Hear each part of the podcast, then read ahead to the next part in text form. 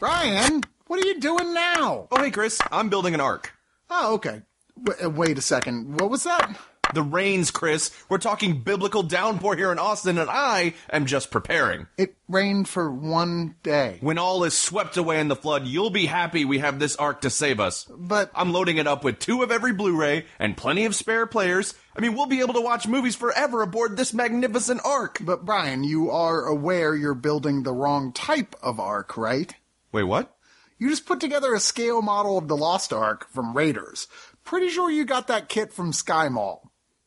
Shit. I've got some beer. Two of each, please.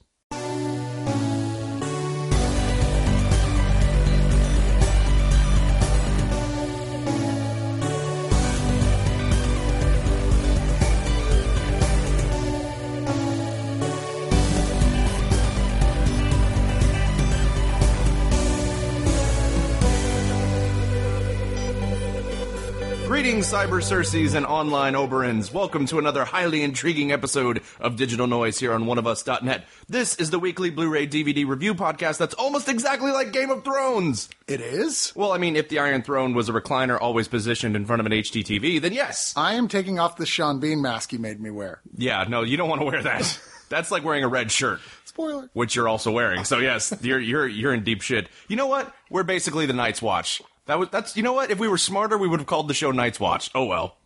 I'm your host, Brian Salisbury, Lord of the Criterion Kingdom and Protector of the VHS realm. and I am joined by the Master of Media, the Keeper of the Blues, Sir Christopher Lawrence of Cox. I feel like I should come up with something that makes me your arch enemy, but I don't know. I don't know. I don't know if we oppose each other. I think I'm the Master of Coin and you're the Hand of the The King. violator of VHS. Oh, see, yes, that would do it. or or uh, Beta Slayer. Oh my God, Beta Slayer! The Dark Lord of DVD. I love it. I love it. Guys, I want to remind you that Digital Noise, just like all of our content on oneofus.net, is available on iTunes. Just search for One of Us in the podcast section. We're also on Stitcher if you're not a big iTunes user. You can follow the show on Twitter at DigiNoisecast. You can also follow the website at oneofusnet. And you can like the website on Facebook, facebook.com slash oneofusnet. And also, big announcement. As of yesterday, we have launched our incentive package for subscribers. There is a, uh, a post and a video stuck right to the top of the main page. You can't miss it. Uh, go there and figure out at what level you get what incentives. And if you're not already subscribing, this would be a great time to do it because look at all the stuff you get. All kinds of stuff. And you know what? I know the video's a little long, but watch it. It really is. We tried to make it funny for you and make sure you stick around past the credits at the end because it's filled with bloopers of us being embarrassing and a little drunk. We may have a blooper reel at the end. It's it's not entirely certain, except that it's entirely certain. It's absolutely certain. So definitely jump on that. If you have a few extra shekels to give, even at the two dollar a month red shirt level, yeah, they all have geek names, all the levels. Even at the two dollar red shirt level, you still get a lot of great stuff. So definitely check that out. Just our way of giving back to you and uh, thanking you for your support of oneofus.net. Hey, by the way, speaking of supporting oneofus.net, this episode is brought to you by Rocksauce Studios. Rocksauce creates gorgeous apps and products that people actually want to use. They start with extensive user experience to make product the market wants. And then their amazing design team makes the most beautiful thing you've ever seen. So whether you're ready to start your project, looking to schedule a speaking event, or have a couple of questions for the team, reach out to them, www.rocksaucestudios.com and get a little saucy. You know what doesn't hurt about rocksauce.com?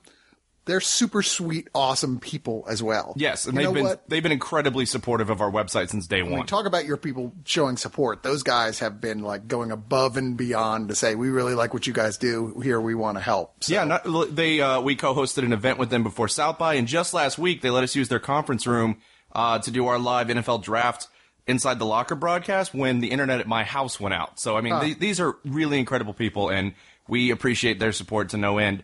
But now it's time to reach out to the inner sphere and receive transmissions from you, the listener. It's the part of the show where we crack open that most questionable of coffers we call the letter box. You've got mail. The letterbox. Yes, thank you, Torgo.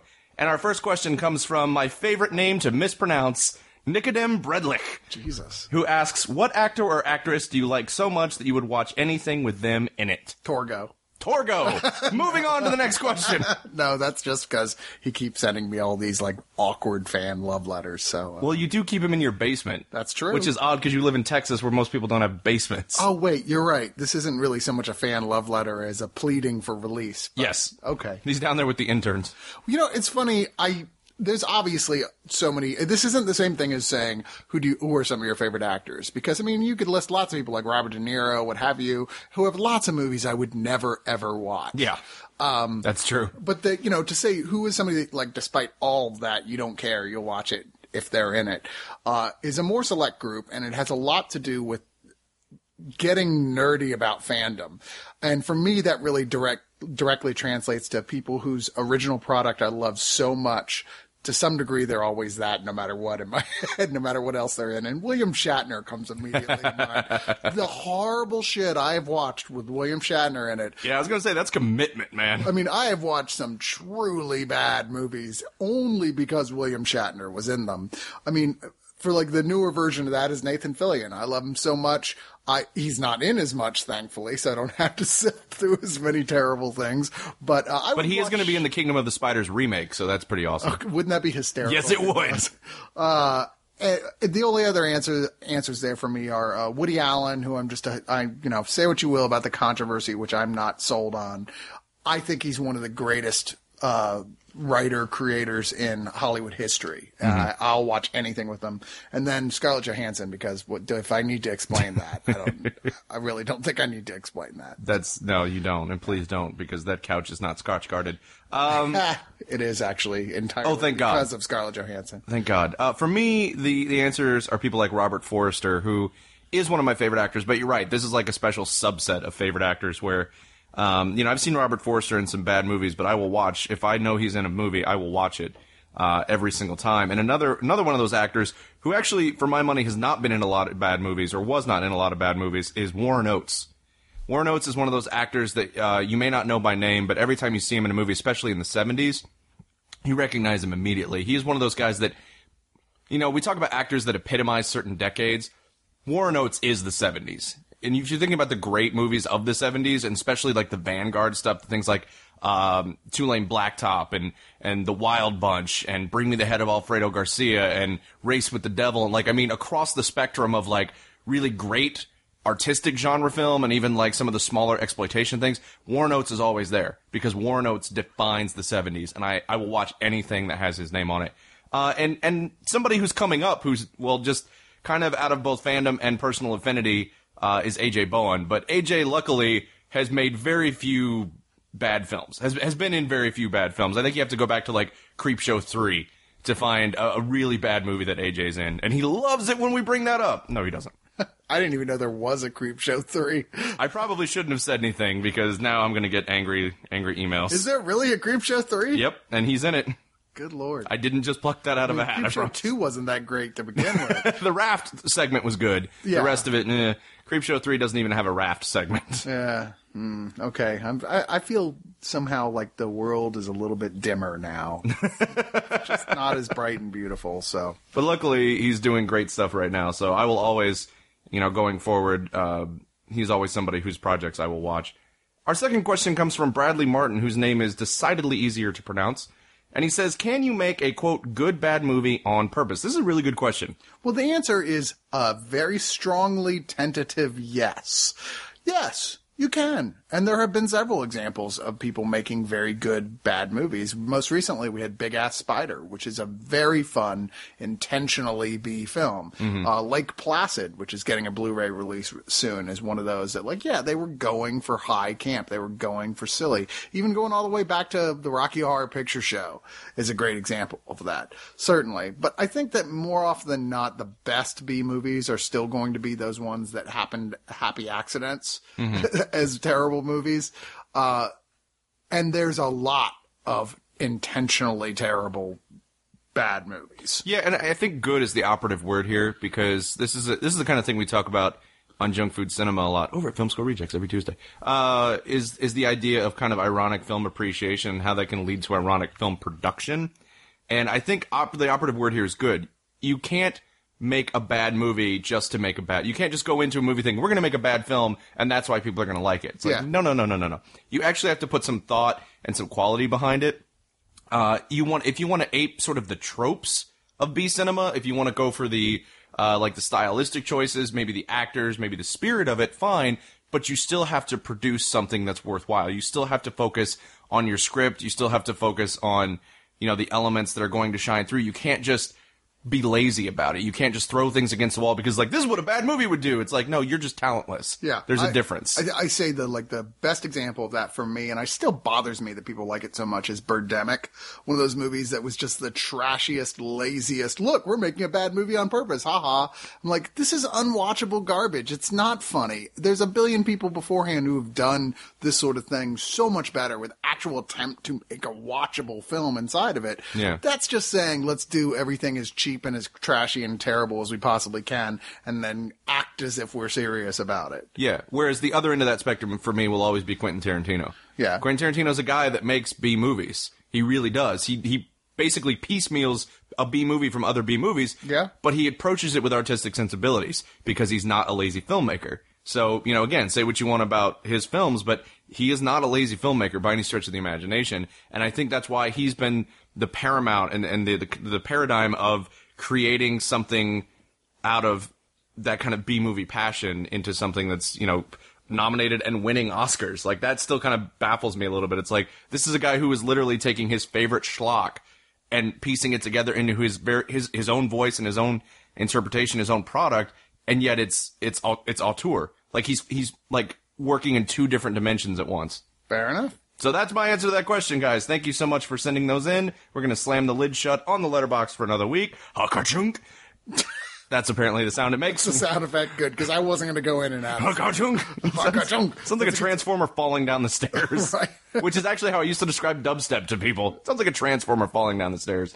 Anyway, we're going to dive into the reviews. And reminding you once again that everything we talk about will have a little link here on the page at one of us for uh, Amazon. So if you click on that image, it'll take you directly to Amazon. If you buy that item or if you buy anything there, as long as you got to Amazon via our link, that benefits the site. We really do appreciate it.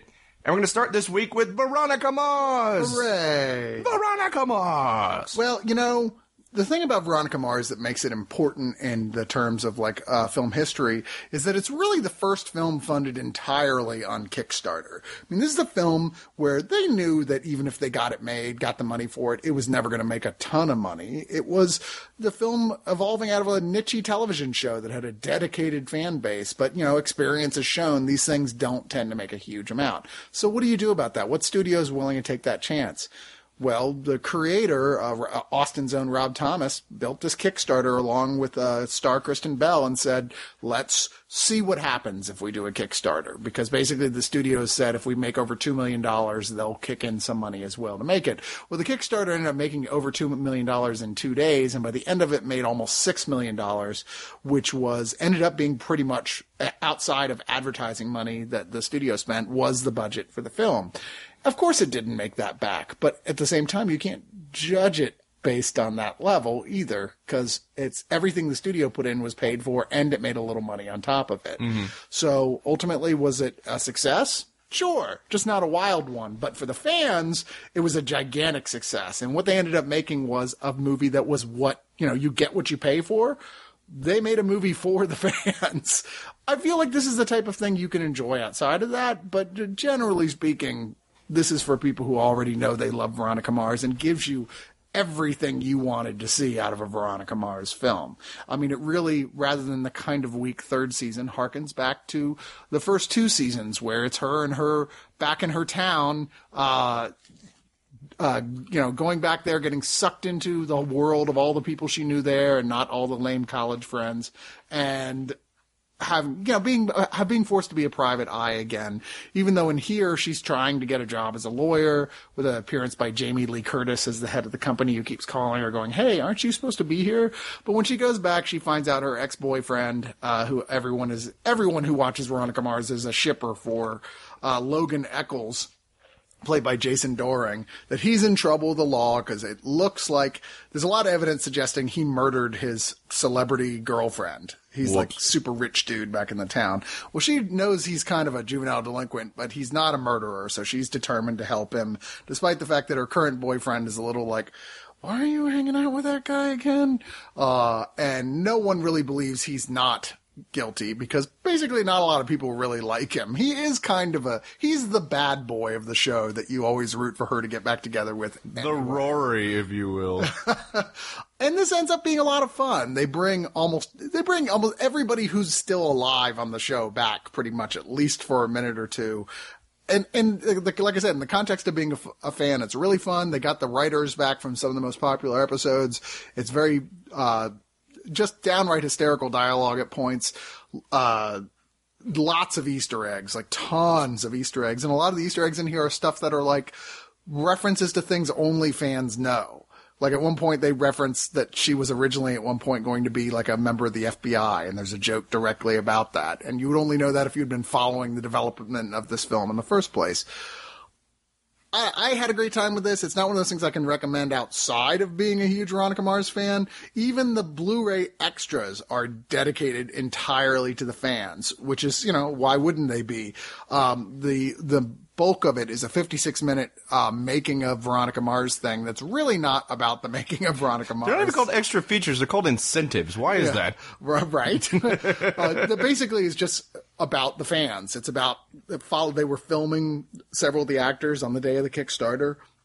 And they have that footage in there, and then they follow it all the way through the making and the production of after, uh, and the advertising for it with all the special events they did for the fans, all the meet and greets as well as another 19 minutes of short features called More On-Set Fun, which is basically more stuff with the fans, pre-planned things of them joking out. There's about four minutes of deleted scenes, five minutes of a gag reel, uh, that are both just kind of okay, but I think this is worth owning for the just seeing how much these guys really love doing this and like how everybody is like just call me. I'll be back to do another one. I mean, even Kristen Bell said repeatedly, it's like, look, I wanted to go and do other stuff, but the whole, t- I constantly feel this role calling to me to come back because this is the only role I've ever been in that I just feel like completely comfortable and at ease doing. And mm-hmm. I would, I would do this till I die.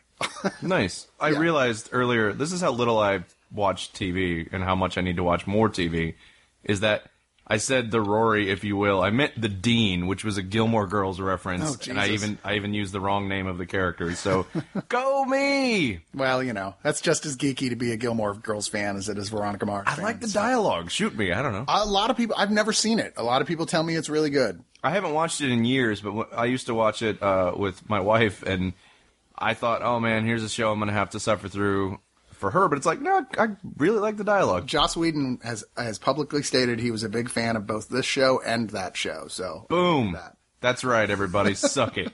Me and Joss are going to go hang out. If that means anything at all, it, it, sure it, you know what? I feel a little bit better, so thank you. Fair enough. We're going to move on from there to the art of the steal. Speaking of uh, actors who I'll watch anything that they're in, Kurt Russell. Yeah, it's one of these things. Like, a, there's been some criticism about this film because they say, look, it's a heist film. It doesn't really stretch outside the boundaries of your average heist film. It doesn't really have a lot of surprises. I mean, I agree that it's kind of a like play it by numbers heist movie in a lot of ways, but it's a play by numbers heist film that's still done very slickly and is well filmed and well written with Kurt fucking Russell as the lead character. Yeah. That's like a no duh to go watch if I've ever heard of anything. Yeah, it's not a bad film. It just doesn't have a, a lot of ambition. Like, it's not trying to break new ground. It is a very standard heist film. Like, you can almost track the beats a little bit, but it really doesn't matter when you have characters like these that are so enjoyable to watch. And like you said, it is very slick. It is very well shot. It is very well structured. Yeah, you've got uh, Kurt Russell as Crunch Calhoun, who is of a stunt motorcycle uh, driver. Who I love that. That's just, it sounds like he's going to like be one of the uh, Ghost Riders or something. that name. Uh, he's you know, kind of a schmuck in some ways at this point in his life because he had did a long stretch in a Polish jail when his own brother, uh, Nicky Calhoun, played by Matt Dillon, after a heist and he was grabbed by the police, basically turned him in for the reasoning he's already been tapped before. So if he goes to jail, it's going to be for like 20 years. But if Kurt Russell's character gets tapped, it'd only be like five. So he's like, it's yeah, sure, it was him. uh, so uh, Kurt Russell out of jail is like, fuck this, I'm not getting involved in this stuff anymore and I want nothing to do with my brother. But guess what? There's another heist that comes along that's just just too hard to pass up. And when you get the whole gang back together, it's really hard not to say, fuck it, let's go after it one last time and see if you can, if, if Kurt Russell and Matt Dillon can keep from killing each other during this whole thing, great additional roles in here. Jay Baruchel. Poor guy's uh, he is such a really good actor, but he's got such a distinctive physical type. He's always so limited by it. I feel don't, uh, I don't, I don't know uh, what you're, what you're talking about. He's the uh, uh, what's the word? Like the not assistant, but uh, apprentice. Apprentice. Oh, yeah. To uh, well, that's what he calls it. Apprentice to to Kurt Russell's character here. It's sort of his first big crime. Terence Stamp has a cool role in here as an old school crime guy. Um, a lot of familiar faces throughout this thing, and like I said, really funny dialogue at points. Good editing. I, I enjoyed this much more than I didn't. I feel if anything didn't work for me at all, it's that it's really hard to buy Matt Dillon and Kurt Russell as brothers. Yeah, they don't look anything alike. Anything. The the age dis- disparity. Yeah. no attempt to try and give them similar physicality or ticks or anything. You're like, I'm really they let's just they have to be adopted. I'm just gonna assume they're adopted. Yeah, but I mean, this is one of those things. People like Kurt Russell doesn't really do this kind of thing anymore. He doesn't really act. Like I remember uh, when I wrote, I can't remember what website it was for, but I wrote this article. It was like MIA on Kurt Russell because he'd been he'd been out of the game for so long. Like Oh, yeah. he really just wasn't doing it anymore. So any opportunity that I get to see Kurt Russell in a new movie, like, and that may just be that I am hopelessly devoted to Snake Plissken. but but again, like I just think that this is a movie where he's his effortless charm really carries the character and carries the movie. It's a they've got little fun uh, interludes where they explain different historical heists and Yeah. it's just it's a lot of fun. And of course, ultimately, like most heist movies, it's also a con film. I I I think the problem a lot of people had with this is when it finally puts everything together for you. It's a bit of a stretch to say Sure. how plausible that is, but it's a it's a fun one. If they make it fun enough, then you're willing to go along for it. And uh, for me, I totally was. People's Exhibit A in that argument would be Now You See Me, where you get to the end and you're like, there's no fucking way they pulled it off like that. Yeah. But you don't really care. yeah, because it was so much fun getting. Yeah, because you see uh, James Franco's little brother like fight some guy and do parkour. You don't even care what the heist is about That, anymore. that is true. Yeah, magician parkour. Magician parkour. I love it. I love it. Abracadabra parkour. Yeah, what were we talking about? The Oh, Art of the uh, Steal. Art of Yeah. Steal. It's Yeah. got a couple extras. Is the making of the theft of the Mona Lisa, which is a cool little flashback sequence uh, that that's involved in here. That has the actors from the movie playing other roles in a sort of sepia toned, old timey looking thing. Uh, there's a doing the crime, making of the Artist deal, about 30 minutes long, with cast and crew looking at it, and then an audio commentary from the writer and director. So altogether, solid little package for what I feel was kind of a criminally, if you will, overlooked little heist film. Oh, criminally overlooked. No, I agree. I just think it's funny that you said that. yes, I know. Uh, we're gonna move on from there to the deep end. We're going into the deep end. I'm Just gonna throw people right into the deep end. Can I get those little floaties around my arms? I've told you I will not go to the pool with you anymore if you continue to wear those. You But are you I, are I could drown. It's not safe, Brian. this is actually a 2001 film that only now is getting a Blu-ray release. In fact, this may be the first home release period. I'm not even sure, but it was one of those films that was actually well received at festivals, but never really made it much past the festival circuit. And now that we're seeing Tilda Swinton, who's sort of appearing in a lot more stuff all of a sudden, uh, having kind of a comeback, I guess they're like, hey, let's put out this old Tilda Swinton movie that she was so well regarded for. This is actually a adaptation of a novel, The Blank Wall, which has already been made before this as a movie called The Reckless Moment, which I have not seen.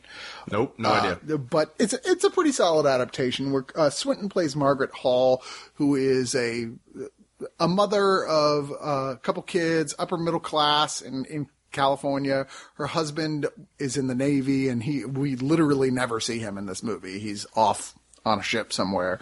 Uh, but she finds out that, uh, her son, who's a high school senior, is having a gay affair with the owner of a Reno, Nevada nightclub owner played by Josh Lucas. And she's, this is not acceptable, not for the gay reason, but because this guy is basically a chicken hawk. He's sleeping with a high school kid. She visits the nightclub to say, hey, fucking stay away from my son. When she comes back home, her son's like, look, he told, told me, told me you came. And she's like, yeah, did he tell you that he offered me, he said if I paid him $5,000, he'd break up with you? yeah. Whoops. Uh, Josh Josh shows up. They get in a fight. with- Gets in a fight with his son. The son says, "You know what? Just fuck off. I can't believe you said that. I want nothing more to do with you." he's like, you're like, okay, this looks like an occasion where nothing happened. So where is this movie going? Well, on his way out, the drunken Josh Lucas stumbles, falls into the water, and the next morning is found dead by Tilda Swinton, who just assumes, after realizing that her son admitting that he had shown up and that there was a fight, just assumes that the son did it. And being the protective mother hen, she is going to do everything it takes to protect her son from murder, including hiding the body deeper in the lake. Of course, more problems erupt when the the cops find the body almost immediately because Tilda Swinton is not exactly an expert body hider. I'm watching the movie, I want to scream at her. Are you serious? You're really putting the body in like four feet of water? Yes, that's going to hide for a long time.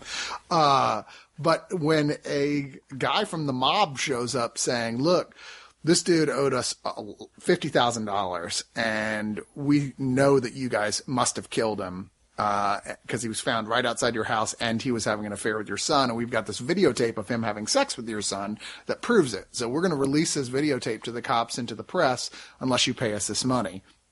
Once again, she wants to protect her son. Right. So she's going to do whatever she can to try and get that money. It's an interesting little film, if not really a thriller per se, as much as it sounds. It's it's really kind of almost more of a character piece at times about uh, Tilda Swinton's character. But there's a really interesting connection that forms between her and the guy who's going out there trying to get the money. As ultimately he kind of he starts feeling real sympathy for her and her situation. He doesn't want to be doing this, but you know, he's not in a position to question either. And there's a, this weird chemistry that develops that actually is the high point of this film. I don't think I liked it quite as much as some critics did at the time. Once again, it's a little overlong, uh, but it's certainly an interesting premise. And uh, I think Tilda Swinton, uh, you know, milks it for all it's worth as an actress. Right.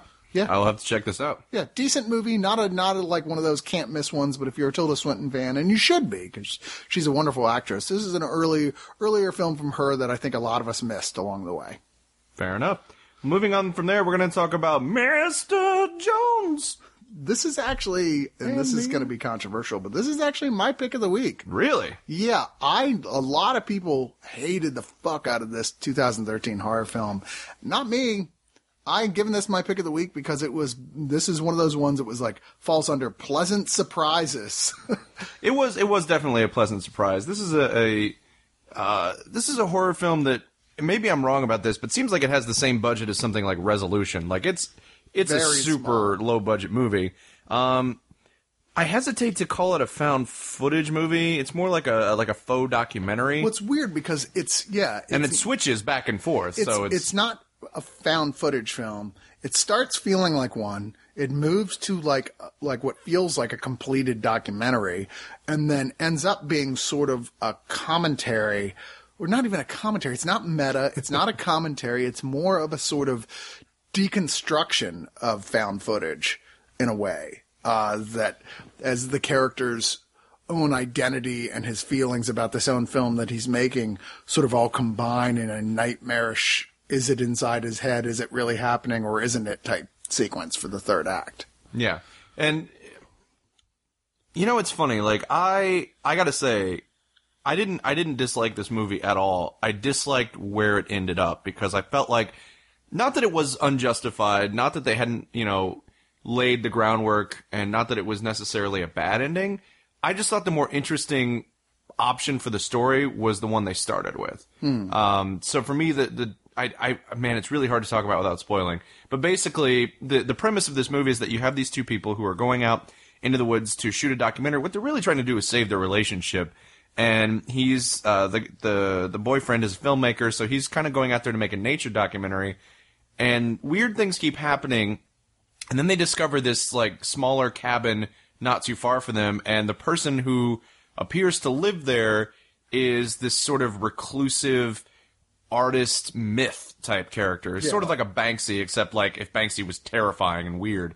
Um, almost an urban legend yeah, of artists Yeah, people are like, you know, we get these scarecrows from this artist we just know as Mr. Jones, and you know, some people don't think he really exists, and other people who have gotten these scarecrows, weird things have happened to. So, you know, it's it's about them like, okay, well, let's make a documentary about him, and so it, it kind of starts off on that premise, and then things kind of get to a, a weird sort of nightmarish or dream logic state, which I gotta say, for the first 40, 45 minutes of this movie, I was really freaked out. Like it, it is really effective in the way that it kind of pushes the scares through and, and puts you in the in the shoes of these people who are just in the middle of the woods with is he malevolent? Is he benevolent? Like we don't like this creepy ass dude who lives in this cabin and makes these freaky scarecrows.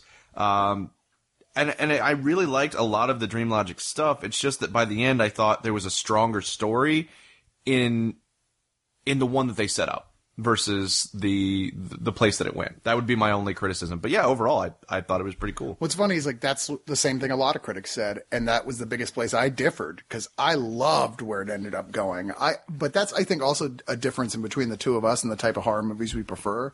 Whereas I love sort of nightmare, dream logic type movies a lot, and I love movies that are very twisty and turny and and flip everything over on you in horror. And I like the fact that this did in fact do just that. I loved I loved watching how they managed to make realistically nightmarish stuff without having to resort to CG or anything, doing it with almost no budget Yeah. and, and being very, very creative and spooky about it. Yeah, and I mean not to be pigeonholed, I like those movies too. But No, no, I just, but I I just, mean- I just think that In terms of favorites, Well, that's I just, my I, I think it. I really do think it was just uh, the the fact that I thought they presented a stronger case for a different type of movie, and then when it shifted, it's like, okay, there is also that type of movie you could make, and that's that's an interesting choice. But I was just by that point so hooked and more interested in the story that they started doing that I wanted to follow that one more. Like when that basically when you had your Robert Frost moment where the the two roads diverged in the Yellow Wood. I wanted to keep going down the one we were already on, and I wasn't as impressed with the uh, the left turn. well, I'm a road less traveled guy, so There you go. fuck you, There you buddy. go. Uh, I, I don't know. Like I said, we're gonna have to agree to disagree because I I like where I, I liked the movie more as it moved into each new act and kept making unexpected choices and different choices. Cause I thought the initial premise were like, great, it's another killer in the woods film. I'm not impressed with found footage. As it moved on and became so much more and then even more, that's why I liked it as much as I did. So I, I really enjoyed the fuck out of this. It's not going to be everybody's cup of tea one way, as has already been proven by how the critics responded. Although both uh, Twitch and Bloody Disgusting gave it exceedingly high marks. Uh, you know, the horror sites. Are you are you the Metacritic now? What, what does well, that matter? just, I thought it was notable that they were really two of the only like critics out there who really pointedly said, "This is great. Fuck what everybody else says." yeah, and I, and I've I've been kind of that same way. Like that's why I've never really cared. Like there have been some movies that that everybody has loved that I just I wish I could see what everybody else is seeing, but. I don't know. Like, I, I don't put a lot of credence into like these sites say this and these say this, so I think uh, my score is probably here. Well, no, I mean, of course not. You've got to take every movie and just respond to it on your own thing. Although, of course, I get great pleasure out of reading other people's reviews after I have like mixed feelings or very strong feelings one way or the other about a film because it helps me sort out my own thoughts about it as well by hearing other people's analysis. God knows that's why we have a job at all, Brian, because What? Because other people feel that way as well. Shenanigans. Uh, no extra features on here as at all, but I really think this is a movie that you should give a shot to. Yeah, and- definitely. and, and try it out. I found it absolutely chilling at points. Support indie horror at, at all costs, really. Mm-hmm, yeah. So or, from or someone in your woods in a mask will come up and, and be standing outside your window this evening. Yep, that's the rules, man. We didn't make them up just Yep. now at all. It's true. it won't be us under the mask. I'm just saying we're not that motivated. No, we really aren't. Moving on from there, we're going to talk about separate but equal, which I imagine is probably not politically based at all. This is actually uh, a very famous 1991 TV movie that's about uh, the the famous Supreme Court desegregation course, case Brown versus Board of Education, which is where the phrase "separate, Separate from equal" equal. was made Yeah. very famous. Uh, with Sidney Poitier, who's one of the greatest actors who has ever lived, Yep. giving a just incredible performance as the lead attorney for the NAACP, Thurgood Marshall. Now, you might, you guys might remember a while back I talked about the movie Thurgood uh, that had Laurence Fishburne It was a do- great doing an on-stage performance, A one-man show. Absolutely amazing. One of the best one-man shows I've ever seen ever. So good. So I was super excited to watch this, despite its three hours and 12 minute running time. Uh, and this is the type of film that you show a classroom in some ways. It's an extremely educational film, but uh, very well done and very well acted, detailing this case step by step. And I think the most remarkable thing about this film is you actually, rather than just building a sort of, oh, the South, oh, we Ooh, the racists, is actually trying to un- say, show you what their entire case was and what their viewpoint was and how they were arguing that, you know, these people, uh, some people were not racists were arguing, we genuinely feel that a lot of the, you know, a lot of these kids in the South are racists and anarchy and chaos is going to erupt in high school class, classes if you try and mix black people in with white people. They were genuinely upset that it was going to lead to like all sorts of horrible things happening. And it's that much more fascinating of a film for that because they, at that time, that was a point that was worth making. you know, there was real fear. I mean, the Klan was still wa- waltzing about the country, doing as they will. I'm young enough to remember when there were still like news reports about the Klan were still neutral. Oh my god. Yeah. So, uh, did I say young enough or old enough? I'm old enough to remember. Yeah, you're you're yeah, the other thing. You know, you could call it young enough. You could. I'm You- young at heart. You would be erroneous, but yeah. This was actually Burt Lancaster's last role, playing Oh, wow. John W. Davis, who was the uh, the, the lawyer at the Supreme Court hearing uh, against turning over separate but equal. And it's a heck of a role, and they give him a lot of depth and balance. It is three hours and twelve minutes. It's hard not to, but you'd you'd hope so. But like I said, it's a little dry. It really is about the case. They're not trying to make this. It's not very Hollywoodized at all. All things considered, uh, and and in terms of trying to really understand what was going on at that point in our country, this is essential watching. But in terms of being more entertaining, I'd say watch Thurgood. as entertaining as a movie about uh, separate but equal, you know, try.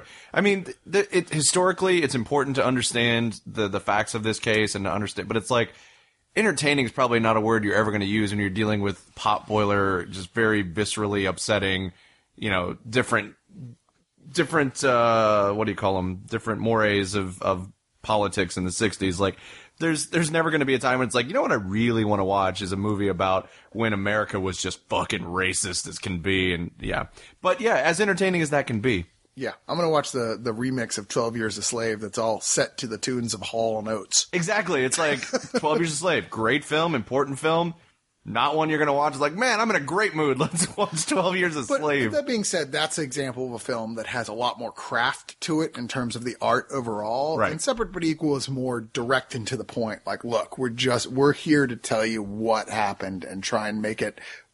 Uh, try and make these people seem real and bring to life this period without making it feel that much, you know, without making it feel Hollywoody, without giving it Yeah. that sense of there being a craft around it. We're just going, here's what happened. yeah well moving on from there we're going to talk about something else that really totally happened son of Batman Oh, that is real. that happened in real life Uh, I'm not, uh, you know, saying I am Batman. I'm just saying no one's ever seen us in the same room together, Wow. So Fox News logic. Got it.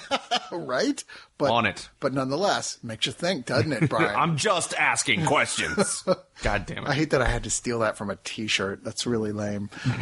Uh, this is the latest direct-to-video animated superhero film as part of the DC animated universe original movies. It's an adaptation of Grant, crazy-ass Grant Morrison and Andy Kubert, who is not as crazy, uh, Batman and Son storyline from 2006, which is to say, it does in fact predate the recent New 52 and DC's announcement all their new films would take place within that universe but it's very different from the actual original book. There's a lot of major changes, and it is definitely developed so as to fit within the new 52 universe in the comics.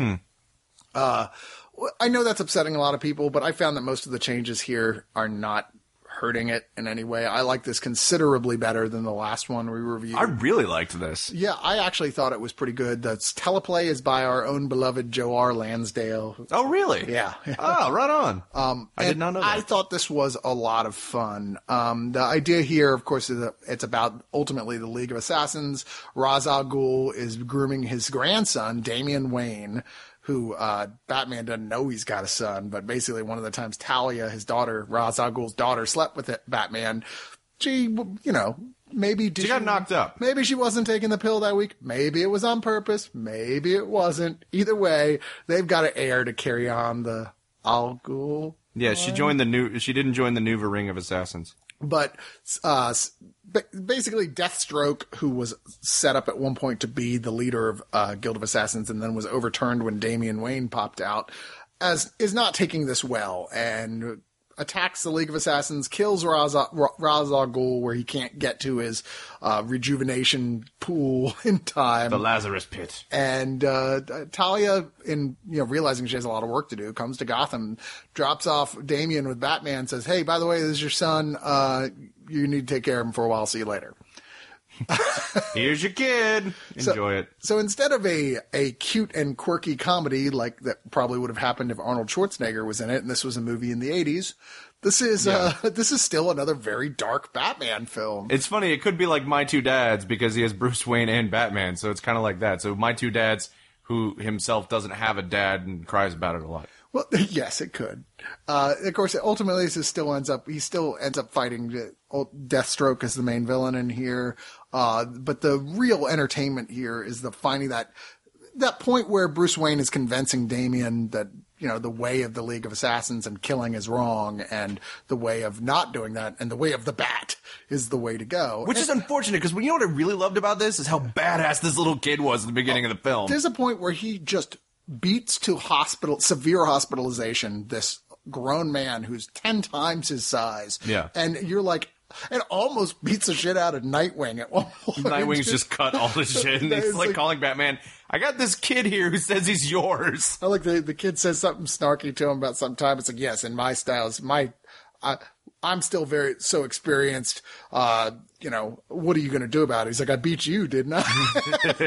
Shut up. No, my favorite part is he's fighting this this giant henchman, and the henchman's like, "You didn't think it was going to be that easy, did you?" And he's like, "I don't like things easy." And this little kid throws his sword down and is just like, "Come at me!" And I'm like, "Okay, that's fucking awesome. this kid is badass." the, you know, in this new version of things, he's the one who basically gives Deathstroke his his one eye.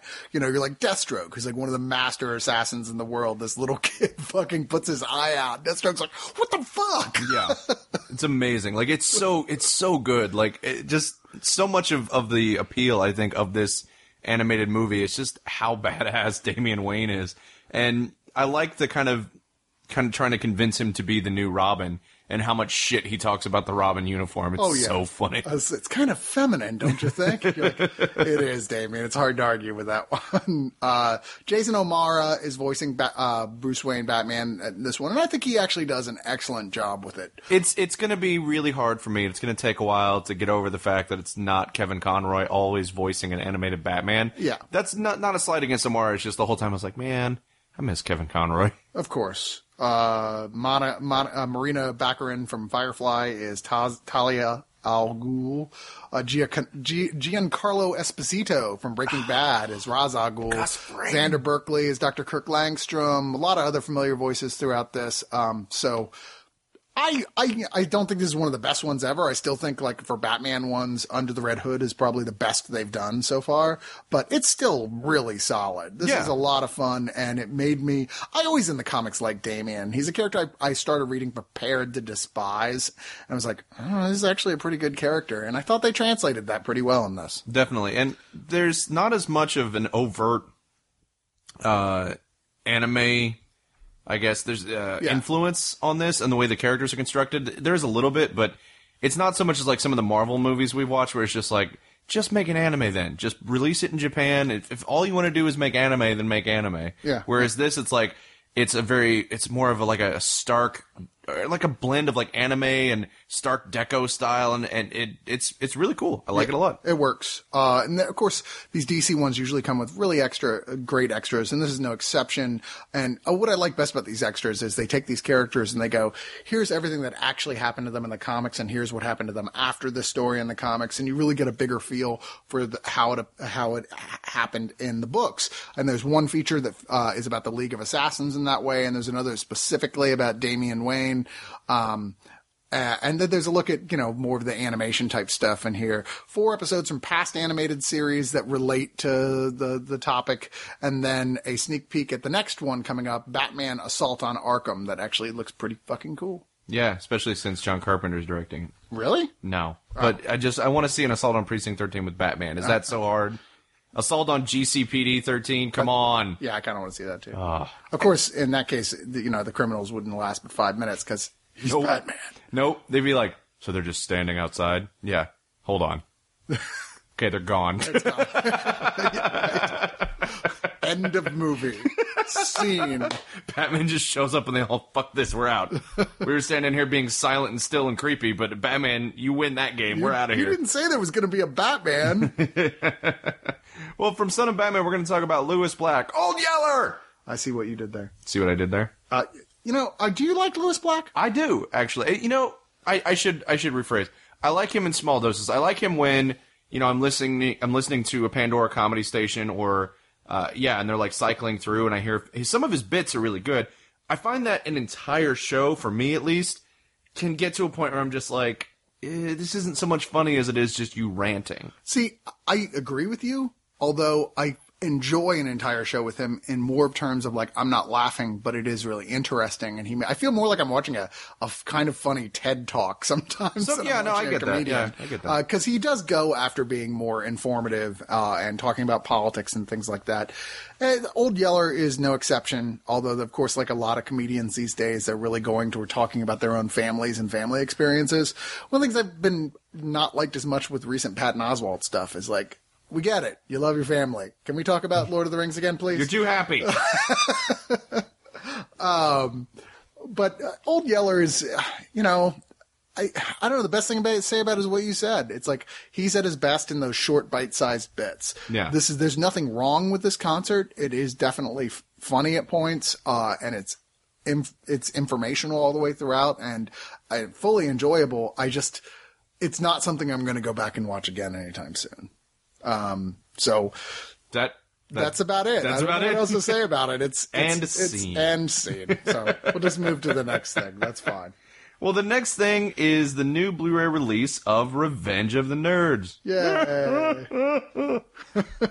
I would do the, the, the belch from Booger, but no human being can. No, Actually, there's a. I didn't know till he says it again on on the extras of this, but uh, on the Nerdist when Curtis Armstrong, who played Booger, was on it. Like, so what's the deal? Can you do that belch? He's like, nobody could. They literally searched the world trying to find someone who could do a belch for more than a few seconds, and they couldn't. They couldn't find anyone. So the one they ended up using is the sound of a camel having an orgasm.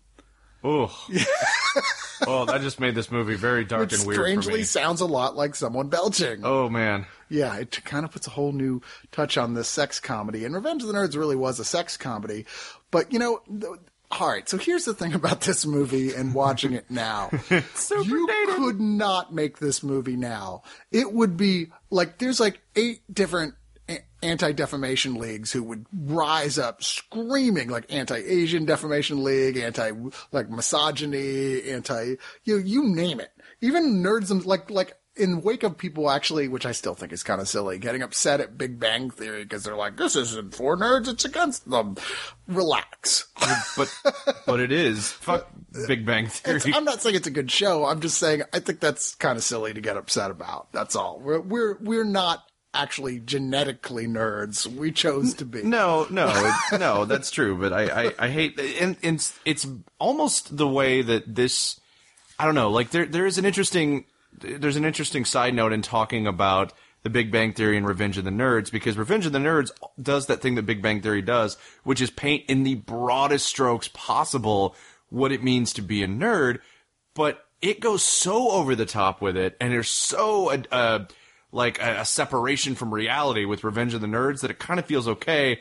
Whereas Big Bang Theory really wants you to think that this takes place in the real world, and it's like, no, guys, you you're doing blackface for geeks. Like you you are you are offensively poorly drawn. Once, and once again, I have a hard time calling that offensive or even saying blackface for geeks. I stand by what I said. But uh, th- that being said, that show's not very funny. Revenge of the Nerds is actually very funny and par- probably more. The most be- offensive thing is how unfunny Big Bang Theory is. It's- uh, mainly Revenge of the Nerds. It is. It's extremely broad, and everybody in it is drawn broadly. It's like a great companion piece to a film like Animal House, except here the jocks and crazy people in Animal House are in fact the bad guys.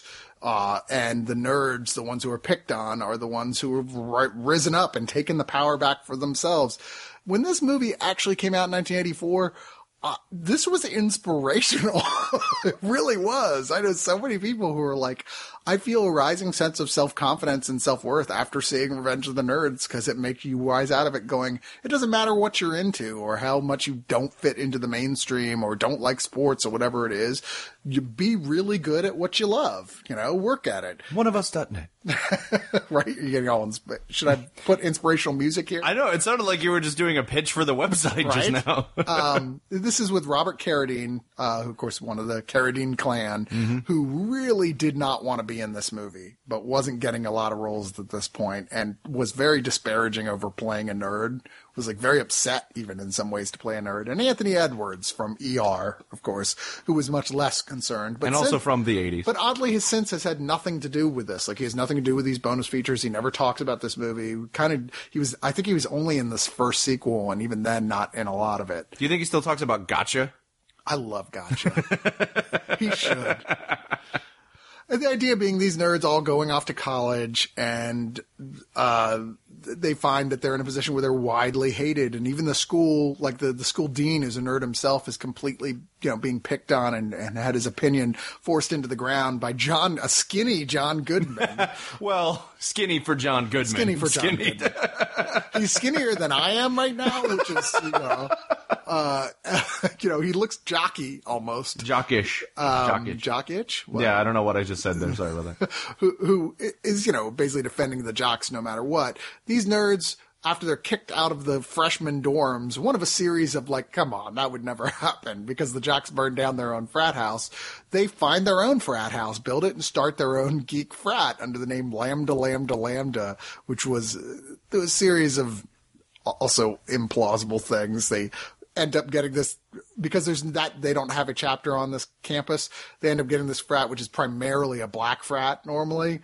And it makes for some very funny, if not a little raise your eyebrow in today's world jokes.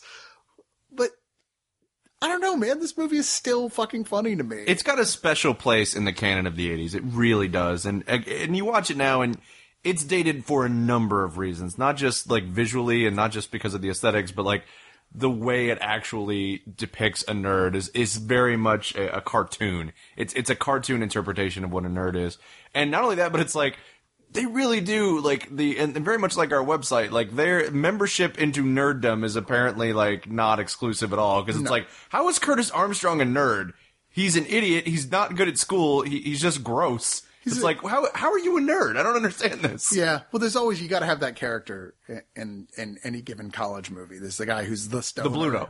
You gotta have the Bluto. Yeah. Yeah. and even the in here the jocks have their own Bluto, who's like the evil Ogre. Bluto, Yeah. ogre, who in the second movie I believe ends up becoming a nerd as well. yes Yeah. that second movie is dog shit. I don't know how It anyone could sit one through it. really, really, really funny scene in it though, where all the jocks are plotting in a hot tub, and at the beginning of the scene, Ogre gets out of the hot tub to go pee in the background, and he's you hear him, and you realize this scene's been going on for five minutes, and he has not stopped peeing this entire scene, and then the very end of it, he finally stops and comes back and goes nerds, and the only reason that's funny is because you.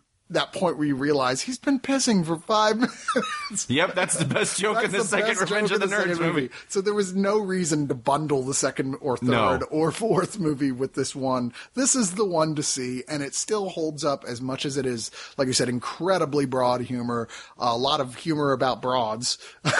hi-oh careful with that joke it's an antique there are there's a sequence in here that in today's terms is pretty much rape but Yeah. but in and the in the context of the film it they try and make it quaint and adorable and again very dated movie and they still somehow sell it yeah, it's again like there's so much like like Chris said, you couldn't remake this movie today. That being said, uh, Fox, who released this, did a great job at like they could have just put this out on Blu-ray and people would have been happy, but they loaded it up with some pretty interesting uh, supplements, including the pilot to the failed TV show from the early '90s. which I did not get around to watching, but I I can't imagine it's great. No, it's not. It's terrible. But the the fact that they added that to the Blu-ray is actually pretty impressive. And there's a new commentary with uh, Robert Carradine, Curtis Armstrong, and Timothy Busfield. That's really Yeah. funny. like, Like, an almost 40 minute uh, making of featurette with lots of, of good interviews and getting to see everyone older. Man, the biggest thing for me was that I didn't realize the guy Point who played Poindexter that I had seen him in like a ton of other stuff. yeah, mostly so- Sorkin stuff. He's he's one of those you're like, that guy looks so distinctive. I would not miss him in anything. But they really nerded him up for there because yeah, I, he was like Danny in The West Wing, And a he was on Studio roles. 60. He was great and then He was in Field of Dreams, Yeah, for God's sake. he was. Kevin Costner's brother in there. I was like, holy shit, that's Poindexter. When did um, all these nerds get here? Eight eight and a half minutes almost of, or a little over eight and a half minutes of deleted scenes that are deleted for a reason. you, you watch the a lot of times these deleted scenes, you're like, oh man, that's a shame. They should have made a director's cut and put that back in here. Not No, with these. we're fine with these These are all very awkward cuts, but it's fun to see them. You know. Yeah. Yeah, it's a solid package, and it's. I, I think, despite its datedness, it still holds up as being a very funny film. If you walk into it prepared to let your urge to be offended by something go down. Hey, fuck you. No, you're right. yes, actually, you know what? For shits and also giggles, my pick of the week. There you go. Revenge of the Nerds. Anywho, moving on from there, we're going to talk about another 80s movie experiencing a re release on Blu ray, and that is Weekend at Bernie's. Okay, talk about your movies that are dated that don't work as well anymore. We have to talk about Weekend at Bernie's. Like, you can see why, despite getting average to lesser reviews when this 1989 comedy came out, you can see why it got a cult following. Uh, the idea being that Andrew McCarthy, the one of the Brat Pack, along with Al- Brat Pack, along with Ally Sheedy, who just disappeared pretty much these days, uh, and Jonathan Silverman, they're insurance corporation employees who find out that there's a lot of money that's gone missing. And so they go to their boss, Bernie, to say, look, we found all this money. He's like, you guys, you kids are amazing. I want you to come out to my weekend house, uh, and, you know, spend the weekend with me and we'll talk about it. You guys are your heroes of the company. And of course, you go, something's wrong here. Well, yeah, Bernie ripped that money off himself and is trying to get his mob ties to murder these boys. The only thing is, the mob's like, it doesn't really make a lot of sense to murder these kids. We had nothing to do with that money being stolen. Seems to me a lot easier just to murder Bernie, who's like a loose cannon if there ever was one, and just get out of here. Well, the boys get out there post the murder of Bernie and realize this is fucking paradise. There's gorgeous woman all over the goddamn place. I, I don't want to leave this. And decide to pretend that Bernie is still alive for the weekend so they can hang out and party. The director of First Blood, one of the seminal movies, not only of the 80s, but of the action genre, directs Weekend at Bernie's. Yeah, and that baffles me. I, I, I got How no does that explanation. happen? How many bad movies do you have to make before you're going from First Blood to Weekend at Bernie's? and let's not forget North Dallas 40. But There you go. um and Uncommon Valor. I don't know. Weekend at Bernie's, it's not it's not even terrible. You can see what the appeal is. I remember liking this movie when it came out originally. It's just it's just kind of at this point a footnote of the 80s comedies really. It's one joke. This movie is one joke It's one- repeated ad nauseum. It's one joke that have a few moments in it that that genuinely work, and there's not. I guess what makes this not a terrible movie is that there's no point where they do a joke and you're like, "That was so fucking awful." This movie has just become, you know what I mean? Like a Yeah. comedy gets bad by having jokes that are just bad. They find ways, new things to do in a very Three's Company sort of way with this one joke that are kind of funny to watch. yeah, it's just so scattershot. It's like they literally throw Bernie against the wall until he sticks. I mean, the be- nice. I mean, the best point is when they they've got him in a motorboat and they realize that he's fallen out the back of it and is basically skiing as a dead body behind it. It's like, okay, that's pretty funny. And there's little moments like that all along. There's the presence of the absolutely just adorable Catherine Mary Stewart as the love interest for for Jonathan Silverman. Um, you know, you got to have something else in the plot beside that. Andrew McCarthy's playing the wild man character here, and uh, you know the the bigger the best the part of the running joke that works the best is the assassin who's sent out to kill him you know keeps seeing him walking around basically in various ways and saying how is he not dead yet and goes completely insane trying to kill him yeah. but yeah, it gets dull kind of fast. And God help help you if you sit through Weekend at Bernie's too, where you, even though everything is settled at the end of this one, basically I guess he owes money to a voodoo cult, and so they cast a spell to make him be animated again, but only when music is playing. So he dances his way around because the idea is he'll dance his way towards where the money is hidden. I oh, don't know. It's fucking awful. Just when you thought this movie couldn't get worse. I mean, you watch Revenge of the Nerds 2 before you watch Weekend at Bernie's 2, is all I'm saying. Yeah, that's and that's saying something. Actually, I will I will say this because credit where credit is due. The stunt man who's filling in for Bernie is amazing. They asked that guy to fall off of everything, to ram into everything, and he does it. And apparently, during production, suffered a lot of injuries, including broken ribs. Oh, I'm not from doing all these pratfalls. So, kudos to you, man. You are a trooper. Yeah. Um, I guess see this mainly if you're just curious about the origin of the references, because this a lot of movies get compared even now to Weekend at Bernie's in in in the smaller sense, and it's not gonna it's not gonna it's not even offensive. This movie, you feel like if there's ever a movie that had the right to be offensive at points with a premise like this, it'd be this one. But it's trying so hard to have kind of a PG rating to it. Really, Yeah. It's like you could have tried a little harder. Necrolarious. Anyway, Weekend at Bernie's. From there, we're going to talk about Memphis Belle, yet another film experiencing second life on Blu-ray. Yeah, there's a lot of them this week actually of uh, like re-releases on Blu-ray, which I'm very pleased about. I'm always pleased to get these when when they come out like this. Memphis Belle is based on the true story of uh, the the bomber plane in World War II. It's about the 25th and last mission of it. It was the first uh, film, the first plane and group of of uh, pilots from America that managed to do their entire run to get through their whole thing and stay alive and not get destroyed. And it's you know on the eve of that 25th run, and everyone's like rooting for them, like go guys, you can do it. One last run, you'll become a symbol for America. No pressure. At all.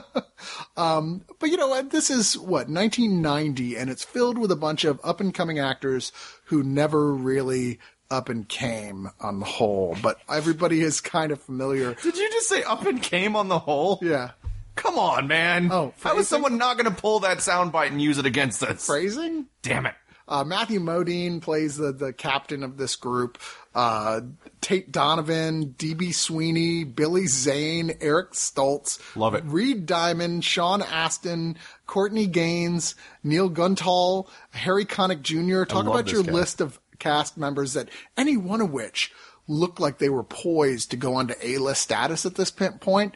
And when Sean Astin ended up being the most successful out of all of you, you know, yeah, it didn't really work out. You just see this waiting room in the early 90s with all these guys going, it's my turn next. My turn. Next. My next. turn next. This- Come on. This is going to be the one that Come puts on. you over the top. Let's do it. Eric Stoltz is like, "Fuck you guys! I'm going to be in Back to the Future." By that point, he was like bitter about not being in Back I was going to say, yeah, I guess this was after not being in Back to the Future. Damn it. Maybe I'll be in Back to the Future 3. Maybe they'll replace Michael J. Fox. You know, I mean, if there's a problem with this film, it's just that you already know they make it. I mean, it starts with knowing Spoiler alert. you that they make it. Uh, even though you know people die on these things all the time just from flak and gunfire hitting the ships, you know, doesn't the ship can still make it? Some people make it. It doesn't necessarily mean everybody's going to make it. And you know, the first forty minutes or so of this is trying to establish their characters, which are very kind of generically written guys, you know, soldiers on a base, get along, not get along, what have you. But once it actually gets on the mission itself, which is the bulk of the film, it actually becomes very tense, uh, even downright exciting at points, watching them go through this, a very, real and a very interestingly realistic look on what it was like to be in a bomber back in the old days like that, all the shit they had to deal with. Um, so I, I can't say I didn't enjoy it. I genuinely did. It just took a little while for me to get to the point where I was, in fact, enjoying it as much as I was. Uh, I, it's certainly an, you know, his, I, I mean, I've seen the Memphis, the real Memphis Belle at the Smithsonian. Oh, I forgot John Lithgow has a small role as the American general who's there basically trying to say, None of the soldiers are allowed to dance because I said so. No, no. He's saying none of the soldiers are allowed to die. Oh. Because we need them to tour the country afterwards and be heroes. but there's also a full length documentary, an hour and a half, uh, I'm sorry, a uh, uh, 40 minute documentary, which was what was originally released as, directed by William Wyler. Wow. Uh, from 1944 that contains real footage of aerial combat and it, and it chronicles that, that in fact mission because there were a whole bunch of filmmakers around there prepared to be like, hey, you know, this is historic kind of a, about the coolest extra you could hope for on something like this. Nice. Yeah. Well, I will check this out for sure. And bringing Memphis Belle into the terminal. Ah, see, because an airplane, an airport. I get it. That's connected by. There's a little bit of a flight over to the other one. It was. It was a little bit of a long flight to get from one side of that joke to the other. But the terminal. Is this the first time this has been on Blu-ray? I can't imagine it is. I think it's the first time on Blu-ray. Really? It's it's obviously been on DVD. I mean, this only came out in 2004. but it's a Spielberg but it's a. Spielberg film, and you would. yeah, you're right. That's bizarre to me. What's funny is like this is not one of the Spielberg films that made that did as well with either critics or audiences when it initially came out. Even though it's generally regarded to be a pretty goddamn good film. It's a very good film. I mean, you know, to say that 219 million box office over 60 isn't as good as you expect from Spielberg says a lot for how much Spielberg movies generally. yeah, this is one of his quote flops. It's like, really? Come on, guys. Uh, but I think that this film, which is very Capra-esque in its way, it's a it's a romantic comedy in the sense of like an American romance, not a specific romance. There's bits of that in here, but really it's sort of like this whole, like, like I said, the idea of uh, of Capra-esque stuff. very Capra. Uh, Tom Hanks is a traveler from a country you've never heard of. I think they say it's what the smallest country in the world is what they call it. It's apparently the size of a bag of chips, according to Stanley Tucci. He's arrived at the John F. Kennedy International Airport in New York, only to be told that his passport's no longer valid because as he was mid-flight, his there was a civil war in his homeland, and the United States no longer recognizes this country as a sovereign nation, so he's not per- permitted to enter the country or return home. He can barely speak English, like just barely, and he's got to hand over his pamphlet and ticket to the police there.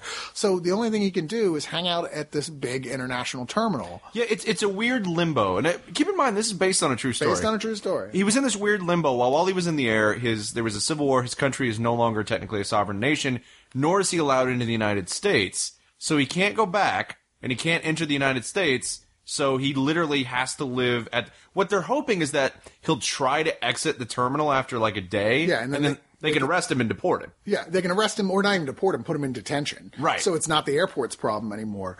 But he's not a stupid guy, despite the fact that Americans like to think that people who don't speak English are therefore dumb. And he's also inconquerably good. Like Yeah. he's just the best dude possible. And he ends up one by one, basically becoming the hero of everybody who works at this airport just by nature of that. He's just such a good guy. Yeah. Uh, you know, I mean, talk about a bit of a Mary Sue. A bit, yes. but like I said, it's a romantic fantasy, and you do have to suspend your disbelief for this movie and the things that happen in it, and even the behavior of the film's villain, played by Stanley Tucci, who is a uh, he's basically just become director of customs and border protection at JFK, and he wants to be he wants to prove himself, and a little too much, Yeah. and he's trying to come up with you know he he gets to the point where he's personally offended that this guy is still here and that he can't figure out a way Yeah. to get him out of there. Um, and it's it's a little awkward at points, but it works. The movie on the whole works much better, more than it doesn't. This is actually, if I remember correctly, one of Cargill's favorite Spielberg movies. I didn't know I that. remember him saying that at one point. And I was like, really?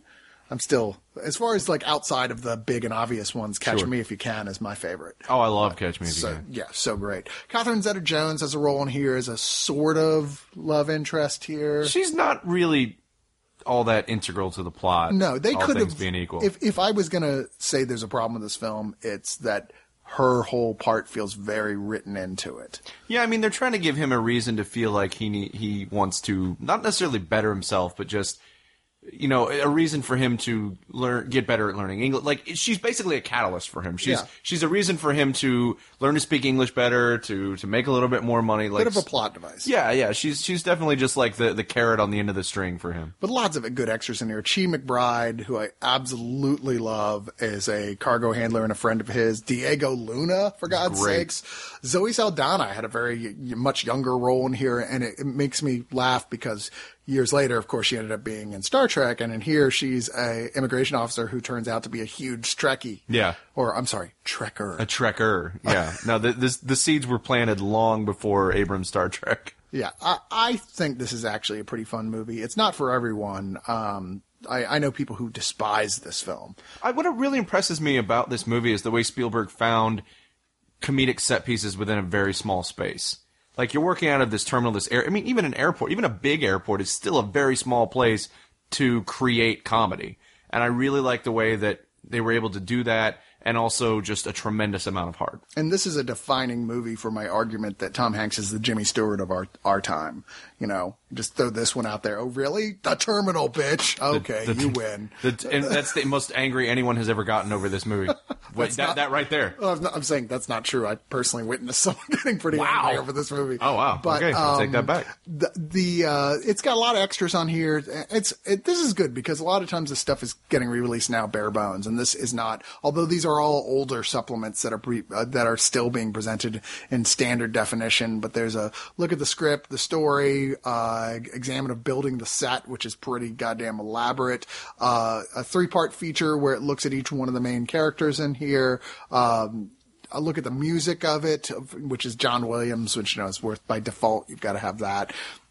So, uh, and a bunch of things from cast and crew with people sharing like on-set stories of things that happened. So altogether, it's a good package. They certainly didn't put a lot of work into upgrading any of that stuff, but the film looks great on Blu-ray. So, yeah, It should have been on Blu-ray a long time ago. it should have. If it wasn't, if I'm wrong, I might very well. No, no, no. be. I'm sa- no. You're not wrong. I'm saying it. It's it should have been on Blu-ray already. It's, crazy to me that it hasn't. It's surprising that it, that, that it wasn't. But Well, moving on from one Spielberg movie to another, and a film I am embarrassed to admit I have not seen, Amistad. Yeah, I had never seen this one either. It was one of the only Spielberg films I had never seen. Uh, and it wasn't because I don't like black people or anything like that. I, I do. I love black people. They're wonderful. I'm glad you felt the need to state that, like for the for the for the record. no, I have one working in my home. And, um, but no, I'm, that's a cat, Chris.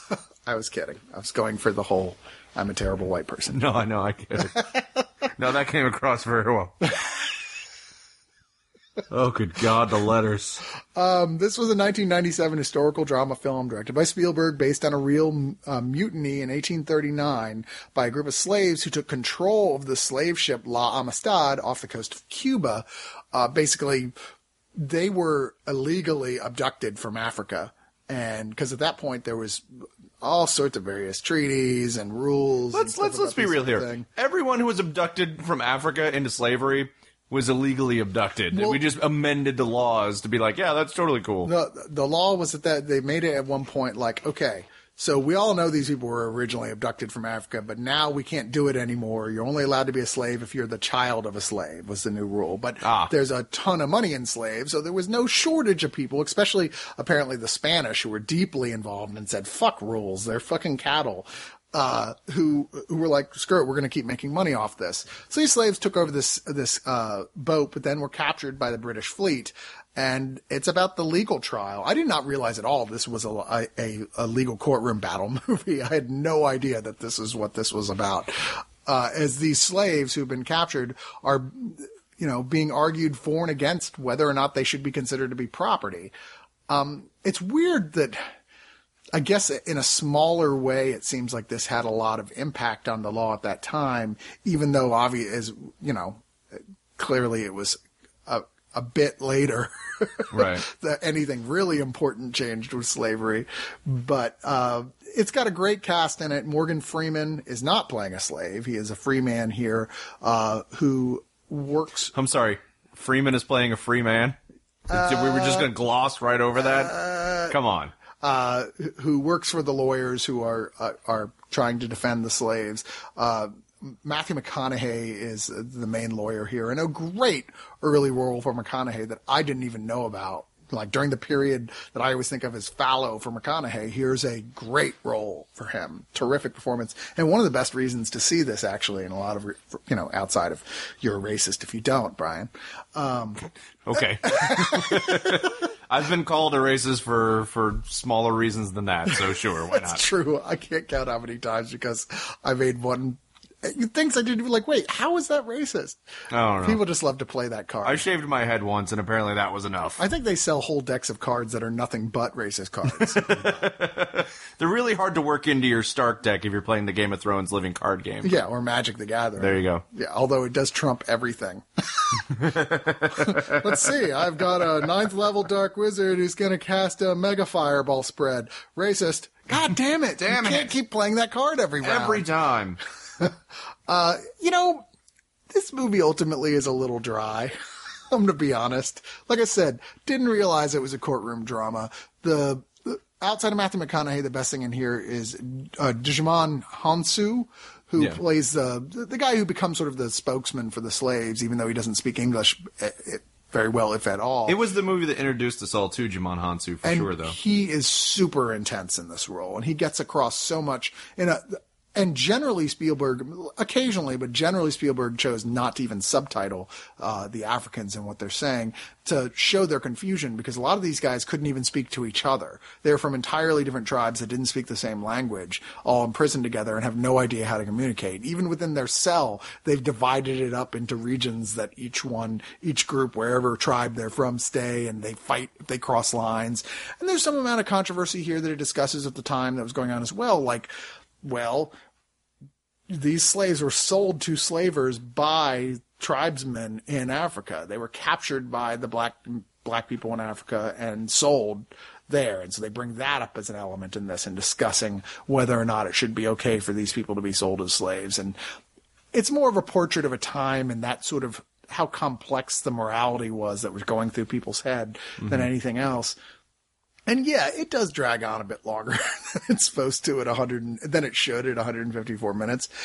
The best thing here is just the good performances. Lots of good uh, appearances by actors in here. Small appearance by Chiwetel Ejiofor, who of course goes on to be in the lead in 12 Years a Slave, uh, playing a uh, ensign on a sold, on a ship that was originally from the same tribe as as uh, Djimon Hounsou, so he can speak the language, and they get him as a translator. Anna Paquin, a very young Anna Paquin, is Queen Isabella II of Spain, who doesn't do a lot. But her handmaiden, who looks just like her, that's where the interesting story is. Uh, Queen Padme of Spain? yeah, Nobody? yeah. Okay. Uh, wait, no, that wouldn't be Anna Paquin. You're thinking of Keira Knightley. I don't fucking care, dude. It's the prequels. I don't care if I get the order of, of no, no, I mean right. I mean it's Keira Knightley and Natalie Portman. Oh, yeah. still don't care. That, like Anna Paquin didn't even fall into this that equation. Oh, you're right. Yeah. Yep. Oh, like, what are Sookie Sookie now. What are you talking about? I remember so little of the prequels. This is actually a good thing. I'm glad I'm losing those memories. I know, right? well, I'm losing my memories. There's a 26 minute making of on here, and that's about it. I, I think this is, I don't know, for me, this was always one of those ones. There's a lot of great films about like uh, racism and slavery and ones that are very important to see. And I, despite great performances, this still feels like a lesser film of those to see. It's still a good movie, but even so, it, it it's kind of a smaller chapter in Spielberg's catalog. Um, you're not going to not enjoy watching it if you see it. It's a, a very slick, professionally made film, but yeah, it's a bit of a, it can be a bit of a struggle to get through two hours plus about slavery yeah, I guess so. if it's not great. if it's not great. Okay, Yeah. I got you. Well, moving on from there, we're going to talk about some TV shows that are uh, getting some re-releases here. The first being I Love Lucy. Do you? I do actually. I really do. Not only do I love Lucy, but I loved all of the offshoots. Uh, the Lucy Show, the Lucy Desi Comedy Hour, uh, Good and Lord. there was another one. There was basically there were they had all these shows where like Lucy.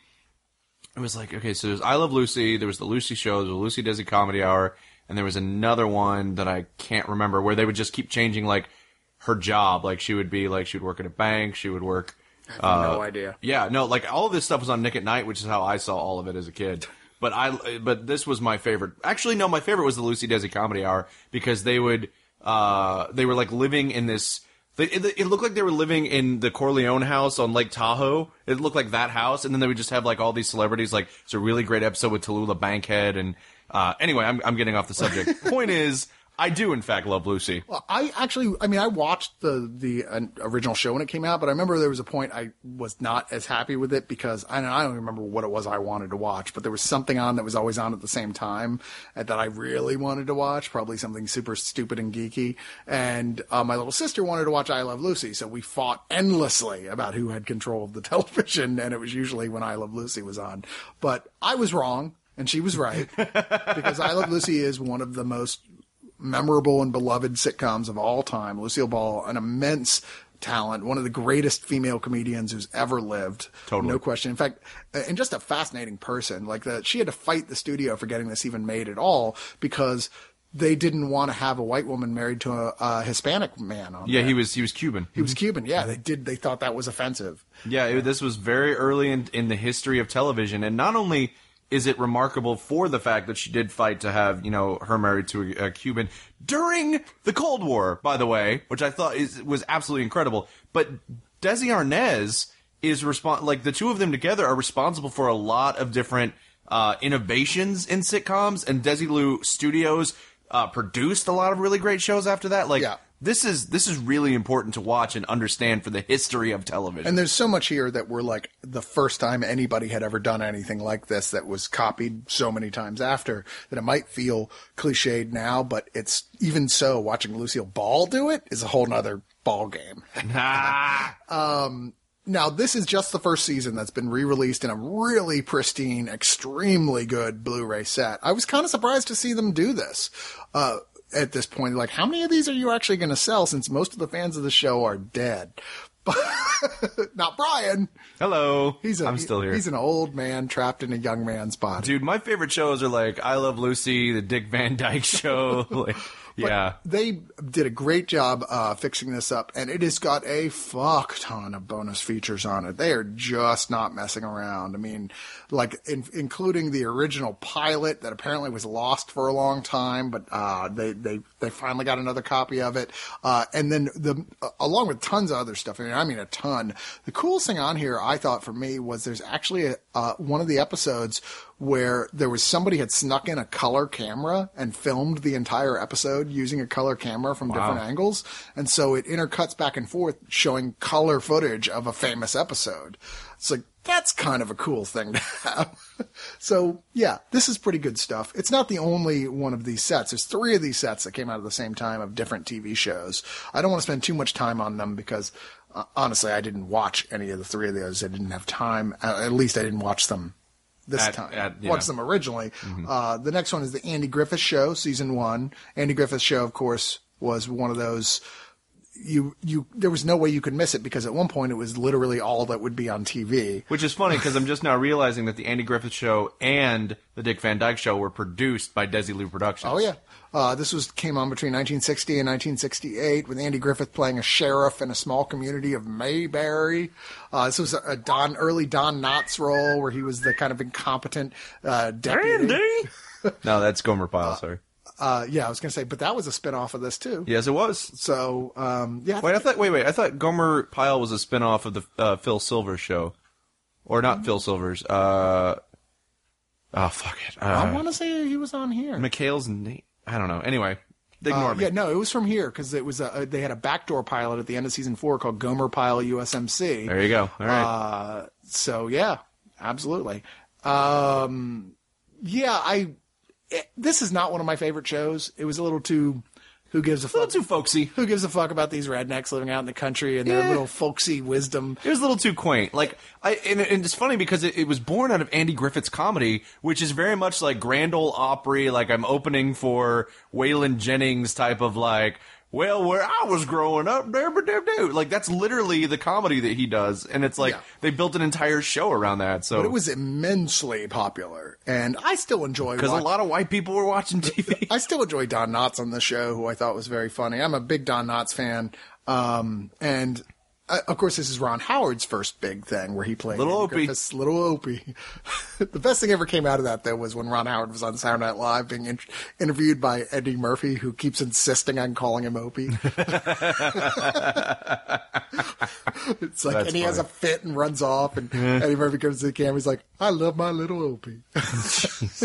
ah, nice. Uh, and this has a good amount of bonus features as well. Nothing com- compared to uh, the I Love Lucy set, but um, Um, there's a, a whole thing where the Ron Howard's parents filmed home movies on the set of the Andy Griffith Show. So there's a lot of behind the scenes type stuff that come from that. There's the Return to Mayberry television movie that was made in 1986. Where the Harlem Globetrotters show up? And, No, no, no, no. No, that's the Gilligan's It'd Island. be cool. one, Yeah, I was gonna say. Wait, were they on that? Oh, the, do you not remember I, this? I don't. I've seen it. I don't remember. They're like in the later season of Gilligan's Island, people just start showing up on the island of no business being on a deserted island. Like literally at one point, the Harlem Globetrotters show up, and it's like, okay, if they're here, get us off the island. Now, say, is there anyone who can't find this island? Why are they? why are they having trouble getting off it? I don't- really think that's why Lost exists, is because uh, Kurtzman and Lindelof were like, fuck Gilligan's Island. Everybody finds that island. Now, the last set out is The Honeymooners, classic 39 episodes, which there were more episodes that were never aired. This is not include those are apparently not included with the set. Those were released separately later. I guess maybe somebody else has the rights to them. I'm not sure. Hmm. But this is all 39 that actually hit the air. And the honeymooners is important because well, it's the baseline for every sitcom made after it. I mean it really was the fat dude unattractive loud kind of stupid guy with an absolutely gorgeous wife Yeah, the Uh, 90s are full of rip-offs of the Honeymooners, guys. in the 90s shit we're still making them dude Yeah, i mean i love true. when people say whatever that's just a ripoff of the simpsons and i have to raise my hand and go i hate to tell you everything was a, including the simpsons was a ripoff of the honeymooners Yep. it all ties back Yeah, remember to the Jackie Flintstones? Gleason. Remember Oh, the yeah. Flintstones? was i not even trying to hide it ripoff of the honeymooners The reason Fred Flintstone's voice sounds like that, and the reason Wilma sounds like that, is because they are doing an impression of the Honeymooners. the idea was it was supposed to be like the honeymooners set in you know ancient times Yeah. would would to say they don't exist yet and it's just a bunch of dinosaurs in Sarah Palin's past, where humans and dinosaurs live side by side. Exactly. I don't know. The Honeymooners is a show I still find funny, and it's one of those that is kind of offensive at points if you think about it, because he's constantly threatening to beat his wife. Yeah, it's it gets real uncomfortable. It was like one of these, and there was a great bit on Thirty Rock where they're making fun of the honeymooners, and and it was uh, Jack Donaghy and, and Liz Lemon, and and I guess it was like a, a throwback, but it was like one of these days I'm gonna drown you in the bathtub and say a homeless person did it. It's just like what? Uh, there's a lot of extra features on this one as well. In fact, this one is really packed with it. Lots of interviews with the great Jackie Gleason, who So really good. was like the dominant comedian in many ways of his time. Like the, the guy everybody loved, except for women who were terrified of him. Yeah, and, right.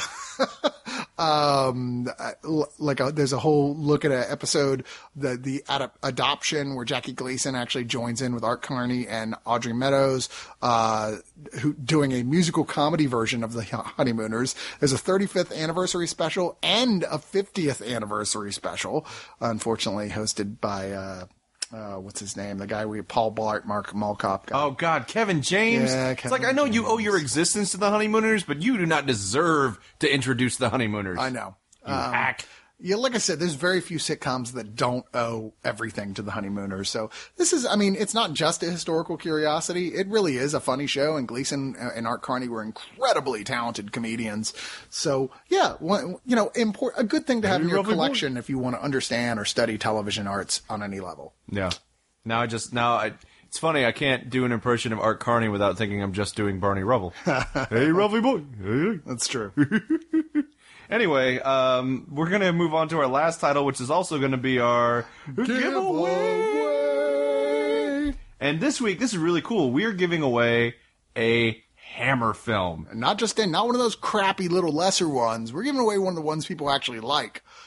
That's yeah, exactly. This has been released on Blu-ray by Synapse, and it is Countess Dracula. starring one of the most popular scream queens of her time, Ingrid Pitt. Ingrid Pitt, who was only actually in maybe five films, but like they were all considered to be pretty. I mean, like The Wicker Man was one of them, for instance, Yeah. and and the Vampire Lesbians, uh, you know, stuff there is still look back at like, oh, that was one of the good ones from Hammer, uh, and then she and Dr. Zhivago, by the way, she's uh, well, well, she's an extra yeah. in Dr. Zhivago. but- well, uh, uh, what's the Clint Eastwood one she's in? Uh, uh, she's in like a big Clint Eastwood war movie, and I forget Where Eagles Dare. Where Eagles Dare, yeah. Mm-hmm. she's one of the leads in that.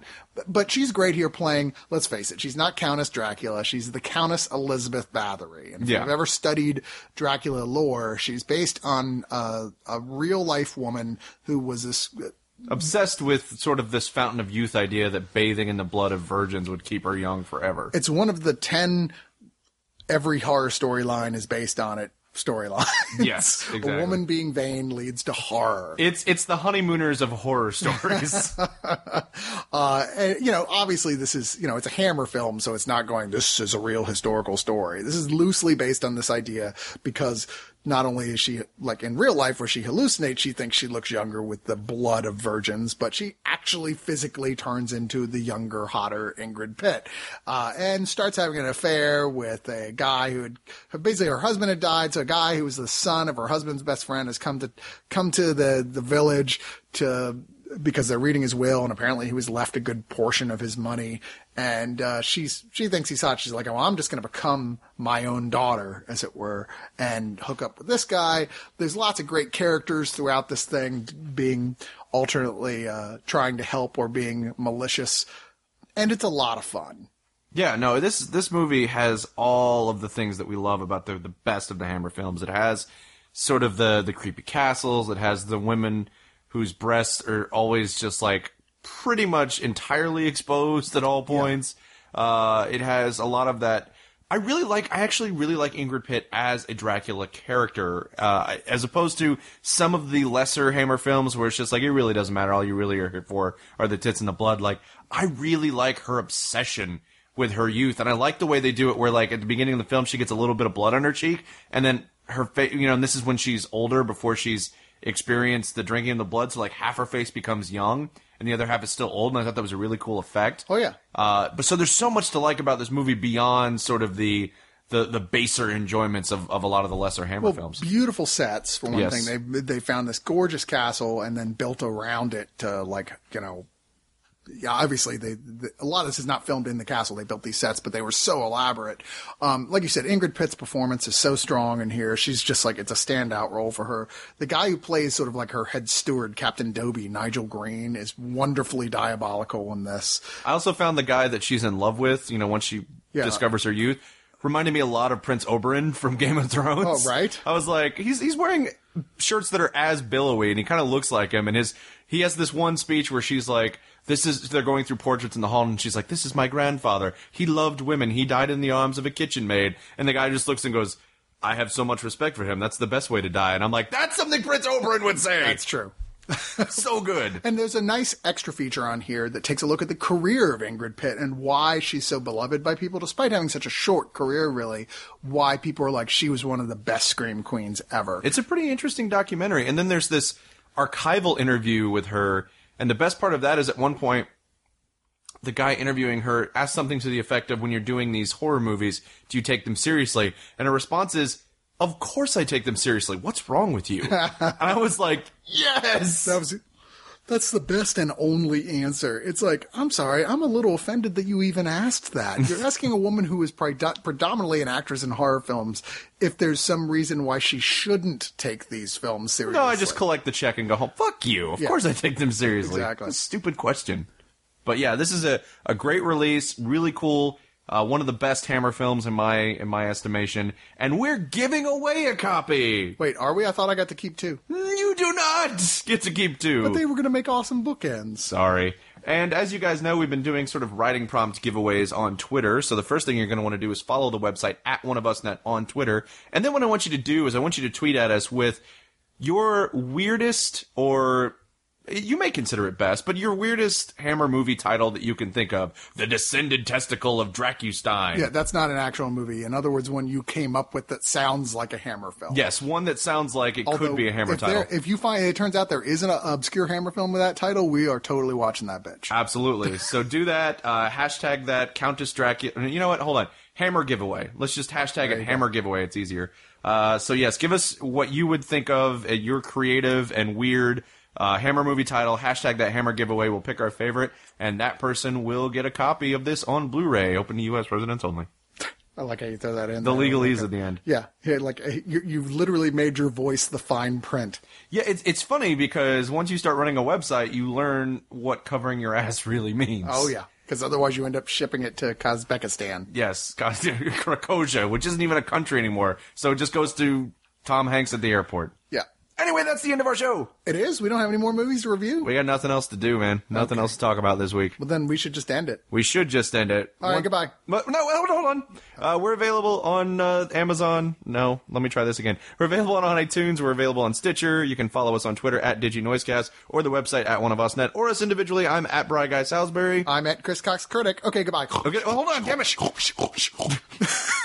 Please become a subscriber. Check out our post and our video right at the top of the page that explains to you all the various incentives that you can get at the various levels. We're really trying to, um, you know, trying to promote that. Not only that, but we've got a special subscriber only giveaway of a the Mondo Jurassic Park soundtrack LP. That's the coolest looking vinyl I have ever seen. it's amazing. like the painted vinyl, the way they made it look like a dinosaur. That's really fucking cool. Yeah, and there there's a link right at the bottom of this page too to get to that post and, and read all about it. So do that. But until next time, I'm just going to end the show the way I usually do by reminding you that no release is too big, no release is too small. From Criterion to Catastrophe, we review them all. Goodbye. Good night, Gracie. Sleep. That was me sleep, sleeping very fast. I got it.